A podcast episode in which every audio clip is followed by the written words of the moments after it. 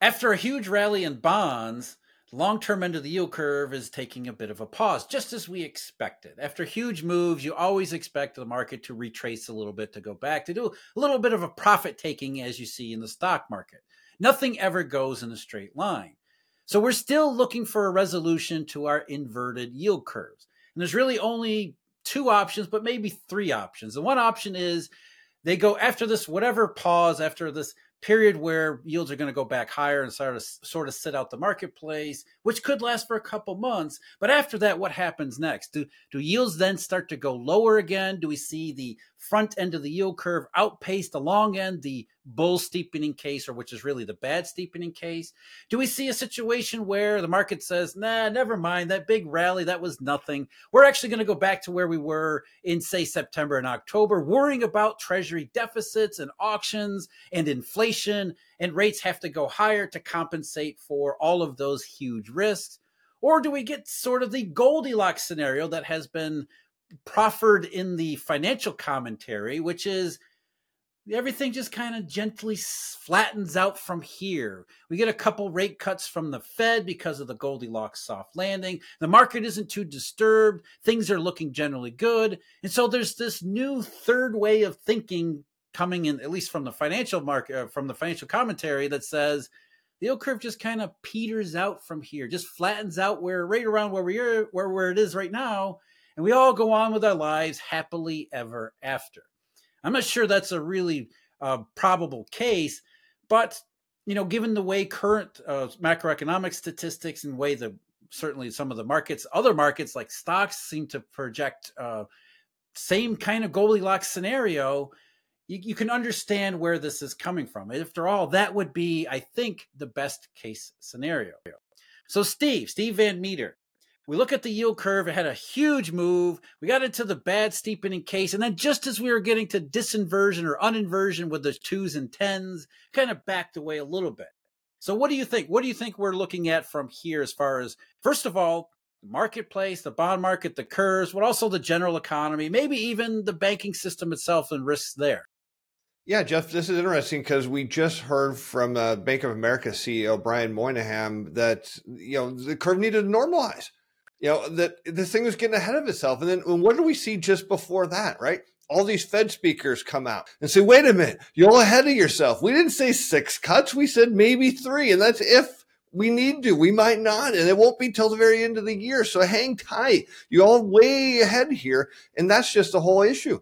If indeed you look at the equity markets which we talked about last week that are just getting excited about the soft landing narrative then the whole notion here, the equity markets must be right, the bank CEOs must be right. Well, the Fed's in charge of the bond market, as everybody knows. So in that case, the curve has to normalize. So if the Fed isn't going to cut rates anytime soon, well, the long end's got to go up. Well, sure enough, it did, but maybe not quite as much as everyone's hoped for, because as you know, the curve is still inverted. And that is a sign that perhaps that everybody's got this wrong. The Fed, the banks, of course, the market, that indeed financial conditions here, Jeff, are still tightening. And I don't think people quite realize that. Yeah, I think what you just said, that's something we've talked about before that we need to re- reiterate over and over again. You hear this all throughout the financial media. The market is expecting the Fed to cut six times or seven times, or now it's five times in 2024.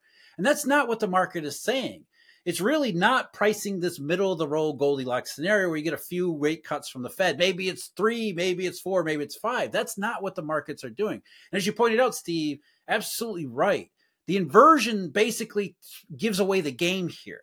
What's happening is we have two competing viewpoints that are in direct competition in the market. And on one hand, there's a lot of people who look at the Treasury's deficits and say, holy crap, um, just like you know that busted 30 year auction in November, that's going to be our future. We're going to have to worry about Treasury supply. We're going to have to worry about reignited inflation. And so I'm going to hedge and I'm going to put my portfolio and arrange it so that I'm waiting for bonds and interest rates to go up. And there's a lot of people in the marketplace who believe that. But on the other side, there's a there's a growing consensus, a larger consensus that I'm really worried about the economy. I'm really worried about the banking system. We'll get to that in just a second. I'm really worried about the way things are going. And so, even though I'm not sure when or how or exactly what's going to happen, I'm going to start hedging as if rates are going to go to zero. I'm going to hedge as if rates go all the way down. We're going to be talking about uh, QEs again. I don't know when that's going to be, but I see all of the stars and clouds and things aligning so that conditions lead the Fed to conclude I got to go all the way to zero. I got to start talking about QEs again. And so you have on the one side the deflationary people, which is why curves are inverted because there's more on that side than not. And then you have on the other side the Goldilocks, soft landing, maybe inflation, treasure, too many treasuries people. And the average of those two positions or the medium of those two positions looks like six Fed rate cuts when it's actually not. It's either zero rates and QEs or it's, hey, everything's fine and we're talking about Treasury supply again. And the difference between those two is exactly what you said, Steve. That's the inversion. Jeff, that is a great point because so many people believe that the Fed has got this right. And I love it because you and I know the Fed never has gotten it right ever. I mean, they have the perfect track record of failure. But yet we want to believe that all their economic models and all those PhDs and all those computer systems that they've got, that this time they've got it nailed down perfectly. And that yes, they just over tighten maybe a little bit, but they're not sure. And if we just back off just a few rate cuts, I mean, this whole thing is just going to blast off like crazy. In that case, you want to be in stocks because it means you made the best move of your life buying the dip and coming out of this.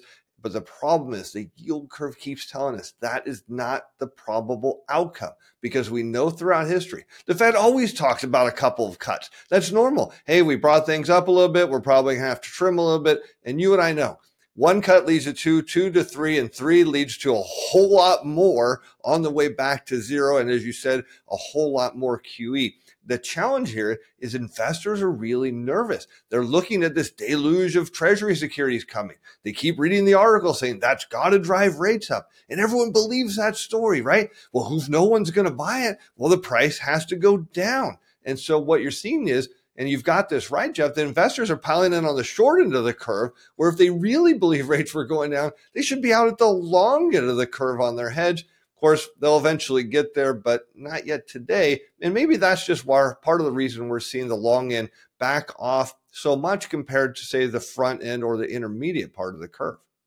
Yeah, I still think that's just normal behavior. After a big, huge rally in bonds that nobody saw coming, it just you know they back off for a couple months. That's just markets. Markets don't go in a straight line. There's always that sawtooth pattern back and forth back and forth. And these patterns are short run as well as long run. So after a huge rally in bonds and it really was it was near historic in the long long end of the yield curve you would expect it to take a break to just step back and reassess. And part of that reassessment you steve you just you just said one thing that i think is a huge part of that is the federal reserve always gets this wrong. And that includes liquidity, banking system, monetary flow, and, and uh, management. Um, there was a report that I just talked about in my video yesterday from the G30, and the working group in the G30 was chaired by, get this, Steve, I know you know this, but Bill Dudley. Bill Dudley was the chair, and included others like Mohamed El-Erian and Mervyn King and all these key central bankers. Um, Chow, Chow, Chow Shuao Chuan, I can't say his name, the former head of the PBOC. So he had all of these former big time central bankers get together and analyze the banking crisis from last year, and they criticized the hell out of current central bankers. They said lender of last resort capabilities were sorely lacking. They didn't perform up to snuff. And so here we are. Even these former central bankers are criticizing their their their uh, their subsequent counterparts, the people who replaced them, and the market is thinking the same thing. We didn't need the report from Bill Dudley to tell us that, but the market is saying, yeah, these people say everything is fine, but why should we trust it? Because time and time again, they tell us everything is fine. And then we run into a part, a situation like March and April of 2023. So those people who are betting on treasuries are being too many, the too much supply, you can also understand why others are betting on the rates going to zero in QE because the chances of an accident, let's call it an accident, especially as it relates to collateral, are much higher than most of the public would otherwise give because history has shown you do not want to depend upon central banks and central bankers, either their word or their capabilities.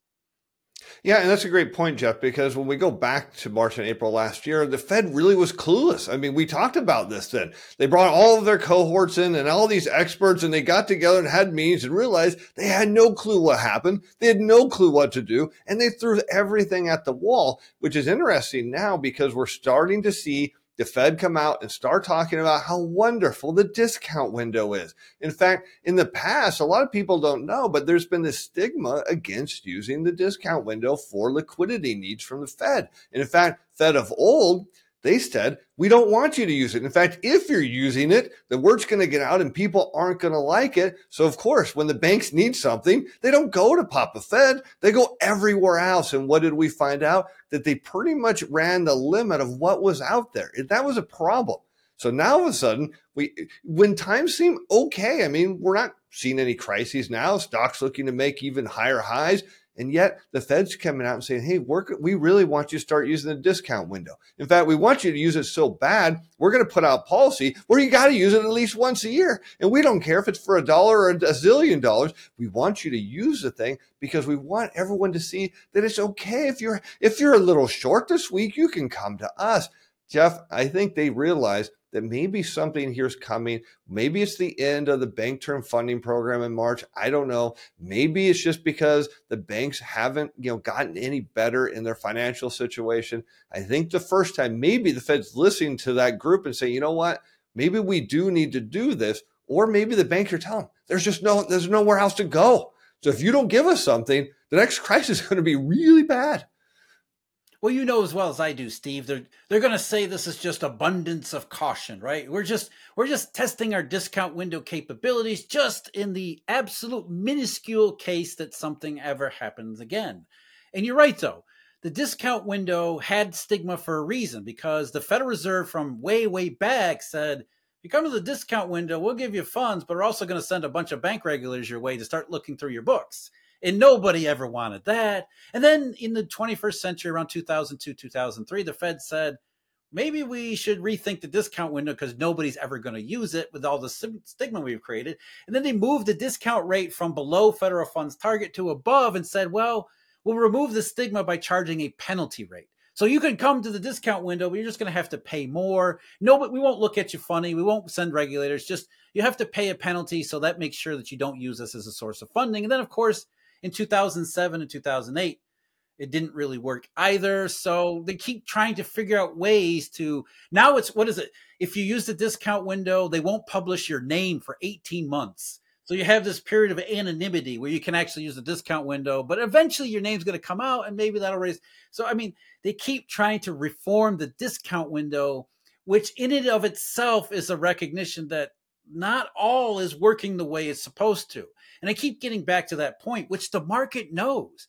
The Fed says, We've got all the tools we need. We've got all the capabilities we need. We know what we're doing. And then something happens. And they say, Oh, we didn't know what we we're doing. We didn't have the tools. Now we do. Now we have the tools. We know what we're doing. We have everything updated. And then something else happens. And they say, Okay, well, we're going to change everything else.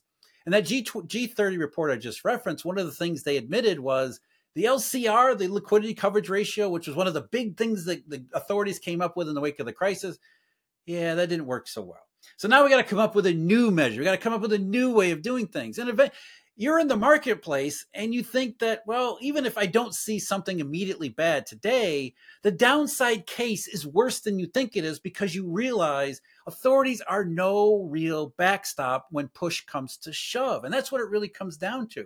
So if you're thinking about less than ideal conditions, the chances of that getting out of control are much larger than maybe other otherwise people might appreciate. And so that's why we have this bifurcated marketplace where people are hedging as if the eh, you know rates are going to zero in QEs because the chances of that happening are much higher than people appreciate. Yeah, that's right, Jeff. And this is where we come back to the yield curve where we started the show out today, because it's very important to understand it's telling us financial conditions are tightening. Now, we could look and say, okay, the Fed's talking about the discount window because maybe they sense something. But as you pointed out, they don't sense anything ever. They're just terrible at this. They're so bad at it that this is probably just someone telling them, hey, you guys probably should do something. And then they thought about it for a while and decided, well, maybe we should. And so the real issue here is I think the market is starting to figure out that not only has the Fed got this wrong, but the economy is indeed slowing down. That's why we're seeing the front end of, of course, of the curve, the two year start to decline. That's telling us that indeed financial conditions here are tightening. That's not a good sign for the market that's bulled up about this massive expansion. In fact, it's probably the biggest red flag we could see here. So the fact that 30 year yields backed up a little bit, whether it's, you know, because profit taking or anything else, it doesn't matter. What matters here is the curve is still inverted and it's not a good sign of what is to come. And that's that's the it's also a, good sign or, a decent proxy for the counter argument or, or the evidence against the counter argument because people will say, well, you guys are crazy. The Fed responded effectively, right? This was March and April of 2023. It's January 2024. Everything's just fine. So obviously the Fed knew what they were doing because it didn't get to become, you know, it wasn't Great Depression 2.0, right? We didn't turn into you know march april 2023 didn't turn into march it, it didn't turn into october of 1929 so the fed was incredibly effective. They absolutely it was going to be really bad and they stepped in and nipped it all in the bud with their new programs and their new tools. Obviously they know what they're doing. You two don't know what the hell you're talking about. And that's where the yield curve is saying what we're saying is that okay that's your narrative about how things go how things went. We're not convinced we still think there's an incredible amount of downside here. Whether you see it or not doesn't matter. We still see it. And that again goes back to this binary arrangement in the marketplace where some people are saying treasury supply, inflation risk, those are the biggest problems when the consensus, that's the inversion, the consensus in the biggest, most liquid markets that are around is the opposite that we're still more concerned about a downside, a potential financial and banking accident that can that actually could get out of control. Not saying that's going to happen, but that's the chief concern that is driving the other side of the market, the inversion in the curve, which is if it does happen, it's likely to get rates down to zero and QEs and all that stuff. And it's really, there's really not any in between here. There really isn't a Goldilocks scenario. It's all or nothing. Yeah, that's right, Jeff. There, there's two outcomes. It's either great or absolutely horrible. And you know what's funny to me is all these people that talk about treasury supply and it's going to drive rates up. On the other side, we still have a collateral shortage. So the issue is we're running record deficits, and the financial system is saying, "Hey, we need more T-bills. We need more collateral here." And you'd think we'd have enough of it, but yet we don't. In fact, uh, on my show t- on Friday, I used a very interesting chart because a lot of people just they dismiss the yield curve as you know maybe it's just a bond market thing but you know if you take the yield curve and you invert it against the US equity market when it steepens and in the bad way as we're talking when rates go down well usually the equity market follows yeah, that's a key thing to keep in mind. As you've said repeatedly, how many times here, just on this show and as well as on your own show, rates going down are not a good sign. And so, what we're really talking about in all of this what is the probability that actually happens? And the probability appears to be much greater than anyone is anticipating. Yes, you can look at the Fed and say it saved 2023, did perform terrifically in the wake of Silicon Valley Bank. It's just that this market is not convinced at all. The market is still looking at all the potential downside it did almost a year ago and said, still there, still a big problem. And if it does happen, as you say, Steve, it's not going to be a good day at the New York Stock Exchange what is really going on in the stock market with stock prices? Where do they actually come from? I did in a complete video about that just recently. That's the one link below me. Thanks as always to Mr. Stephen Van Metre. Until next time, take care.